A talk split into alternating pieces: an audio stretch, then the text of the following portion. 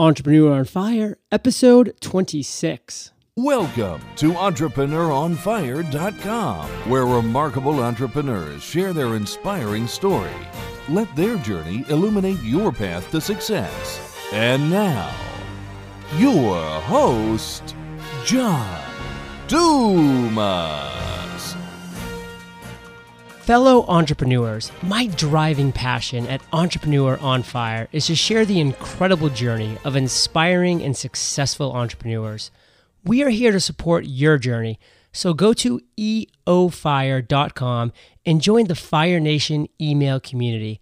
I have some great gifts that you will find incredibly helpful, and we are always creating more for our valued Fire Nation subscribers. And now, give it up for our five star reviews Lounging with Lana Lee, David Risley, Andy Lehman, Rob M. from PB, Michelle Jones. Thank you so much for supporting the show, and I look forward to thanking everyone who does the same. Okay, let's get started. I am simply ecstatic to introduce my guest today, Michael Hyatt. Michael, are you prepared to ignite? I'm not only prepared, I am on fire right this very minute. I love it. Michael is the author of Platform Get Noticed in a Noisy World. It is a New York Times, Wall Street Journal, and USA Today bestseller. His personal blog is focused on intentional leadership with a mission to help you live with more passion, work with greater focus, and lead with extraordinary influence. I've given Fire Nation a little overview, Michael. Why don't you take it from here and tell us who you are and what you do? Yeah, I've spent my entire career in the publishing industry and uh, everything from being an editor to being a marketing director to being in sales, and most recently for six years as the CEO of Thomas Nelson Publishers, which is the seventh largest publishing company in the world and that was awesome a great experience but now i'm a, a solopreneur. So i'm i'm doing what a lot of guys are doing and uh, you know trying to carve out my niche and and make my uh, business work. Well you've definitely carved out a niche and i'm glad you've joined us in the solopreneur ranks. It's a great place to be.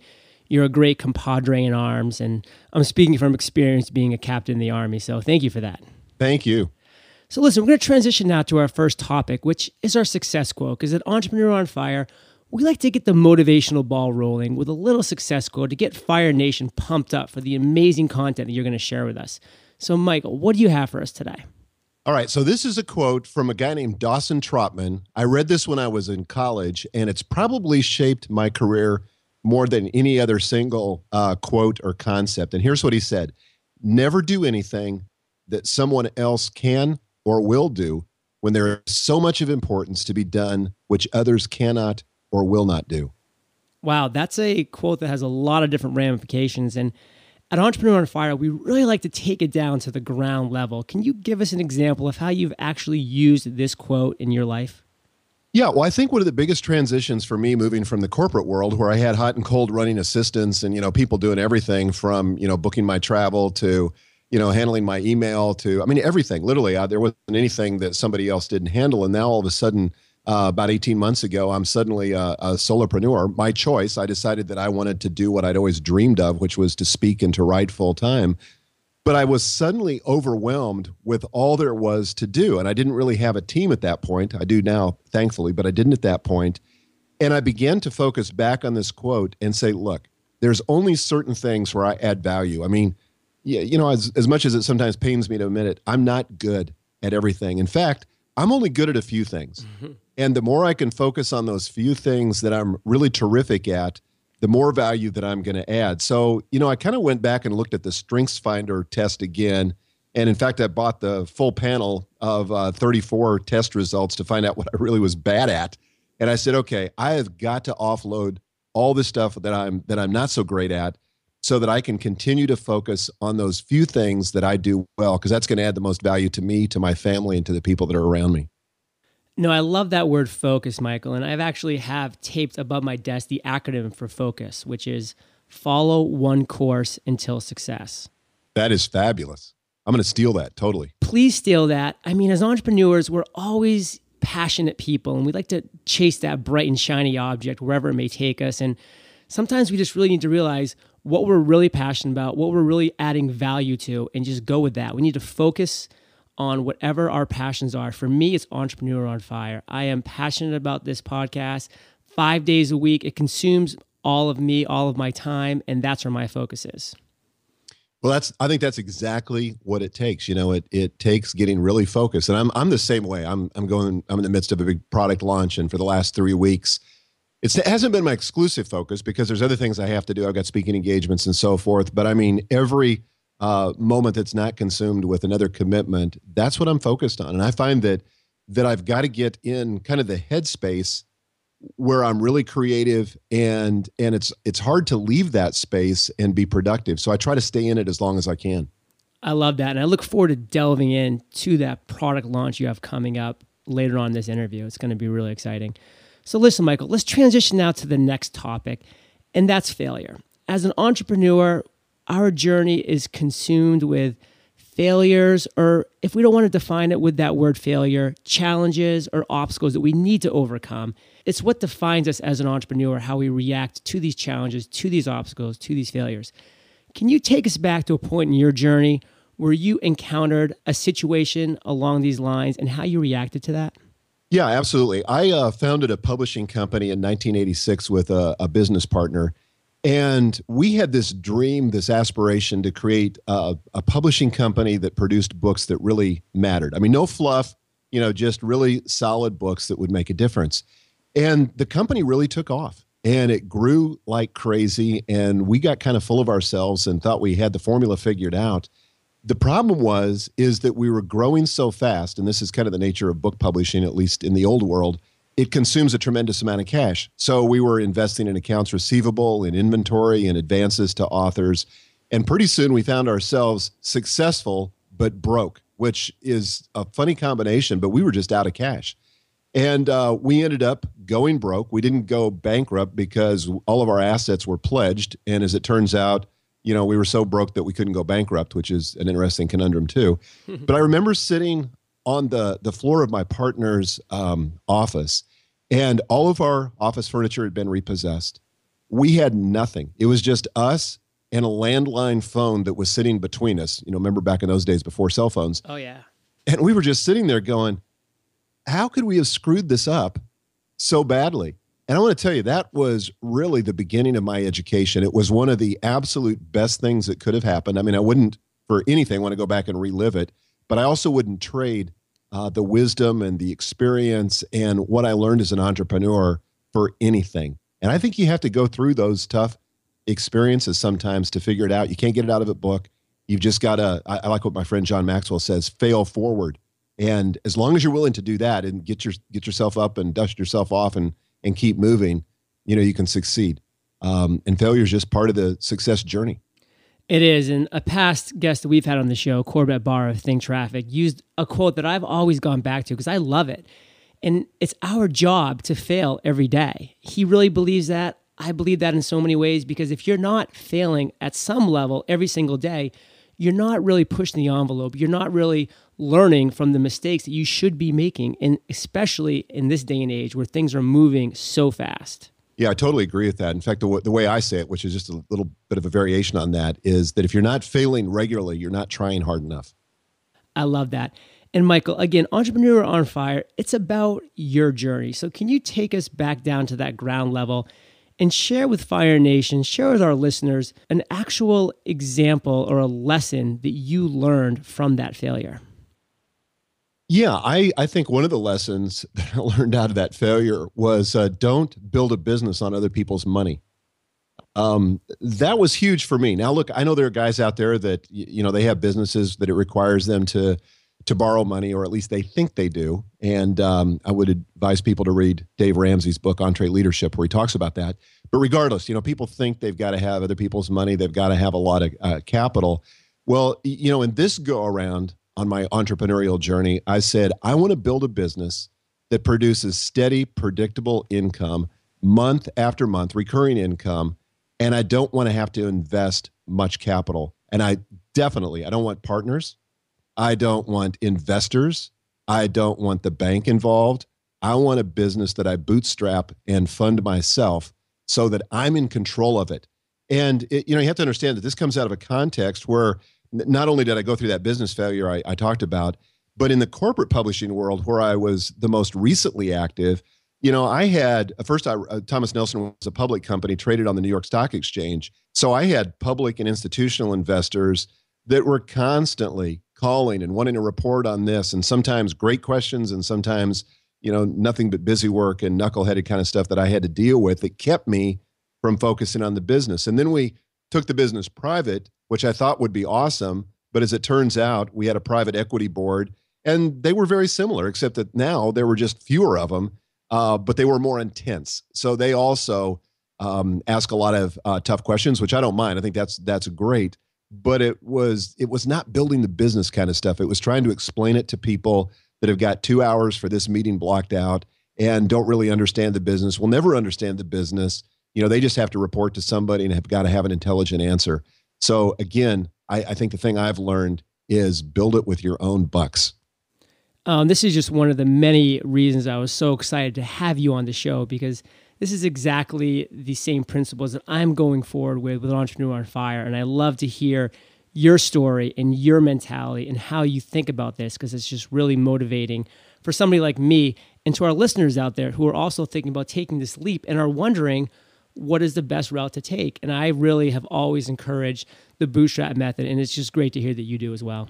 Well, John, if I could just say one other thing too, I, I think if you if you have an idea, a business idea, and it's going to require people's other people's capital, or it's going to require investors or a, a, bank loan, then I would just challenge you to think uh, more creatively about it. There's a way to do it without doing that, and at least for me, this is just my rule.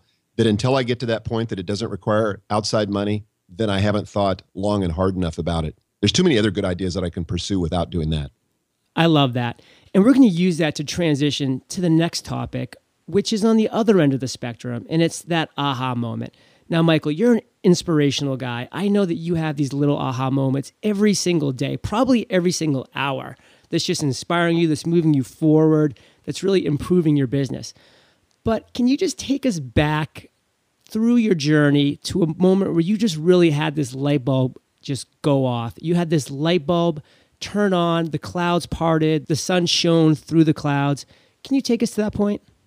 Yeah, I, I had a moment. Uh, I've had a lot of moments like that in my career, but um, one of them that I had probably about eight years ago is um, I, at the time I was the president and the COO of Thomas Nelson, and we were going through. This was before the Great Recession, but we'd had a really uh, tough month, and so I had to report to the CEO and to the board of why we missed uh, our month. And I remember a consultant that I had hired who was absolutely terrific. Uh, terrific. She taught me how my thinking is related to my actions and how my how I think about the business is more important even than what I do in the business. And she was all for execution, but she, you know, just believed that it started with your brain. But but she said to me, and this was the powerful question. She said, "What was it about your leadership that produced this outcome?" I mean, it, it was not one of those times where the, the clouds parted and it was sunshine. It was one of those times that first got really dark and it rained really hard. And I and I was real defensive. And I said, Well, this was beyond my control. And she said, Well, okay, if you take that position, there's nothing you can do about it, and you're doomed to repeating it. But she said, just hang with me for a moment. If it really is about your leadership, if the outcomes you experienced this last month in your business are a direct result of the leadership that you offered to your team and to your company, then that's 100% within your control to fix. And it was huge for me because I realized there were things that I could have done differently. There were phone calls that I could have made. There were meetings that I could have had. There were um, uh, products that we could have created or promotions that we could have created. There were thousands of things that we could have done differently to change the outcome if I had stepped up and provided the leadership that was required. And so from that moment on, that's just that's how I look at life. If I don't like what I'm experiencing right now, if I don't like my life, there's only one guy to blame. All I got to do is look in the mirror and say, "Buddy, it's your responsibility. Change your thinking, change your life. It begins with you." Mm, I love that. And Again, Entrepreneur on Fire is about the journey, and you have such a fascinating journey. Can you take us back to that aha moment? And what were some specific actions that you took following that series of moments that really changed your outlook on business? Well, I think it took me a couple of days for that whole concept just to sink into my psyche. In fact, in many ways, I'm still um, uh, working through that because I have all the same emotions when something bad happens that everybody else does. You know, I try to blame somebody else, or or if I don't do that, then I get into kind of the woe and me, woe is me kind of syndrome of, gosh, maybe I'm just not smart enough, or I don't have the right connections, or the right personality, or something that's out, you know, kind of outside of my control. And so I think for me, as I came out of that that meeting, the first step was that I said, okay, no more excuses. I've got to own it. The outcome begins with me. Now, if I'm talking to somebody else and holding them accountable, you know, I'm not going to take all the responsibility. But in my heart, I know that when there's a bad outcome, there's something in my leadership that I could have uh, done differently. So I, I look back over that month and I realized that, you know what, I was pretty disengaged in the business. You know, I was traveling here and there, and I just frankly wasn't uh, tending to the business. And so I resolved to double down on my one on one status meetings with my direct reports, not to hound them or micromanage them, but to just provide, I think, the, the kind of necessary accountability in the, in the organization so that people felt like we were all uh, rowing towards the same uh, goal. And I'll tell you another thing that was really important is that I wasn't really crystal clear on what the outcome was that I wanted. Yeah, we had our budget, but I wasn't talking about it as a leader. And this is so crucial as a leader is that you have got to constantly be pointing to the destination because people get lost along the way. They forget either where we're going or why it's important. And I think one of the most important things that any leader, any business leader has to do is to be really focused on the vision and then really on on the why or the purpose behind it.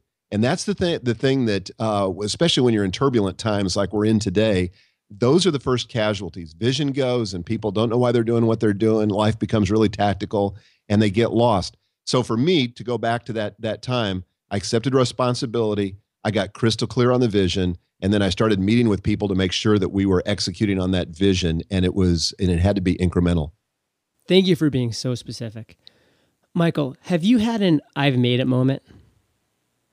I have. I've had I've had a lot of those moments. Um, you know, I've got five daughters, and I've got four of them married off.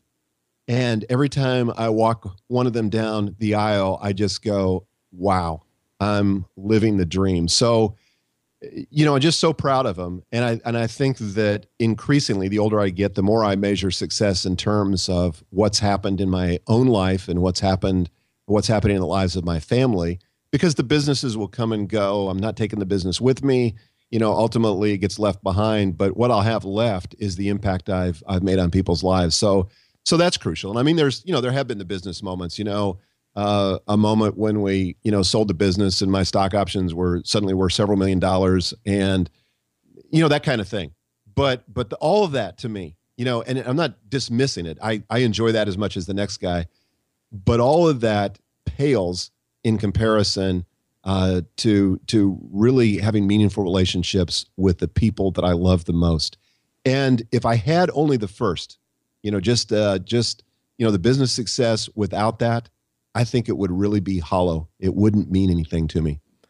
That is such a great message because here at Fire Nation, I really always stress the importance of setting goals and having very lofty standards for yourself but at the same time, once you do reach those goals, you need to take a step back, look back at your accomplishments, and really be proud of what you've done. And of course, set that bar higher for the next level.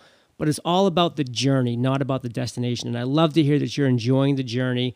You're taking time to appreciate your accomplishments, but at the same time, you're always looking with a smile to the future. Yes, absolutely. And I, I think increasingly, I'm I'm trying to create a business that serves my life you know, I don't want to be a slave to my business. And and this is where, you know, it's been a lot of discussion and I, I really value this, but on, on sort of lifestyle design. And I even talk about it. I have a, uh, a free ebook, if you sign up on my email newsletter list, called Creating Your Personal Life Plan. And I talk about fast forwarding to the end of your life and actually visualizing your own funeral, which sounds a little morbid, but visualizing the end of your life and what people are saying about you, and then taking a deep breath and saying, you know what? I can create that fantasy. I can create that reality by beginning to change my behavior, engaging in the important conversations, and and really end up at a destination I choose, not one that I just sort of drifted to. Absolutely. And let's use that to transition to our next topic now, which is your current business. You have so many exciting things going on. One thing in particular I would just love to hear more about, but I'm going to leave it up to you. What's one thing that's really exciting you about your business today? Well, I think it's the uh, prospect of creating reoccurring recurring revenue uh, that shows up, and I said this earlier, but shows up, you know, day after day, week after week, month after month. So you do the work one time, and then you get to benefit for years to come. And and I kind of got into this, of course, being in the publishing industry, that's exactly what it is. But in terms of applying it to my own life, I created a couple of ebooks probably seven years ago called uh, "Writing a Winning Book Proposal." I did a fiction edition and a nonfiction edition and those things i you know i sell probably 10 of those a day off my website and it's been and it's been consistent uh, for all those years. So every year i get about the the same uh, sales and it's tens of thousands of dollars every year. And so I, I i decided when i got into this business and i left thomas nelson i said i don't want to get in a position where i'm trading time for dollars. And a good example of that would be speaking. You know i love to speak. It, it it's a way that i can kind of think through content and create content, but that's not the ultimate end goal. Uh, the goal is to create that content and to package in it in a in a format that allows me to sell it when I'm sleeping. So yeah, so I'm just trying to steer away from those kinds of trading time for dollars activities like consulting and coaching and speaking to focus on creating intellectual property that I don't have to create inventory uh, for. And I, I said earlier too, I've just introduced this brand new product this week called Get Published and it's basically everything I've learned in over 30 years of the publishing industry about how you, as an author, can not only get published, but can uh, create a bestseller. And so I just talk about my experience uh, doing that. And it's 21 audio sessions. And you can find out more at michaelhyatt.com forward slash get published. I really believe everybody has a book in them and everybody's an expert in something. And I think it's relevant to almost everybody and especially entrepreneurs. Awesome. Well, we will link all of this up in the show notes. So, Michael, the word entrepreneur is a mystery to most people, but at Entrepreneur on Fire, I like to pull the curtain back and just kind of show that entrepreneurs are really just people as well. Can you share with Fire Nation two tasks that occupy a good portion of your day? Uh, this kind of sounds strange, maybe, but I would say thinking is a critical importance a critical importance to me in the execution. Now you have to understand that I'm a content creator. That's my primary responsibility now, whether it's my blog or my podcast or whether it's these courses that I that I create. So I spend a lot of time thinking and I usually do that when I'm uh, out running. So it's for me a good a great way to kill two birds uh, with one stone. Then I would say that another important task for me is writing. And that's how my thinking kind of gets disentangled and I get organized. And this is kind of related to my my strengths. Um, intellection is one of my strengths. You know, the ability to think through things and make complex things simple. And so that just takes a lot of uh, writing and editing, and it's really something I do every day, especially Monday through uh, Thursday. Those are the days that I've blocked out for uh, thinking and writing. And I think this that most entrepreneurs don't spend enough time thinking you know they're so pulled from activity to to another activity that they don't really spend time thinking about the business and how they can improve the business. They're too busy doing what michael uh, gerber talks about in the e-myth revisited. They're working in the business not on the business. Absolutely. And speaking of working on your business you've alluded a couple times to your goal and vision of this recurring income which is such a great goal to have. Can you talk to us a little bit about your vision for the future of Michael Hyatt? Yeah, I think it's going to be in a couple of different areas. I think I will continue to speak and I will continue to write books. You know, those are the ways that I cast the net broadly and expand my tribe. So those will continue to be a part of it. But I'm about to launch a membership site, which is called Platform University. I'm going to be doing that uh, next month in the month of October. Actually, it's November the 1st. Sorry, Platform University. Then we're launching our own theme based on my book platform, which is called Get Noticed. And this is a WordPress theme specifically designed for speakers, for writers, for content creators, for people selling intellectual property, and it's based on everything that I've been doing on my site for the last uh, two years. So we decided to, to kind of roll it up and make it available to other people. Awesome. I'm just excited to hear you moving forward in this venture. At Entrepreneur on Fire, we have Ignite, which is an elite mastermind. So I have the exact same mentality that there just needs to be a place for people to gather and to really exchange ideas and to exchange resources and information and just really motivate each other. So I'm so excited to hear what you're creating. I know my audience will love it. Thank you for sharing that. You're welcome. So, Michael, we're going to now move into my favorite part of the show. We're going to enter the lightning rounds. This is where I provide you with a series of questions and you come back with amazing and mind blowing answers. Does that sound like a plan? No pressure, right? what was the number one thing holding you back from becoming an entrepreneur? Uh, fear. I think that fear is that common denominator that all humans experience, but they the, the nature of fear is that we usually think we're alone in it, and so we don't express it and we don't get the help we need to succeed. So yeah, fear. What is the best business advice you ever received?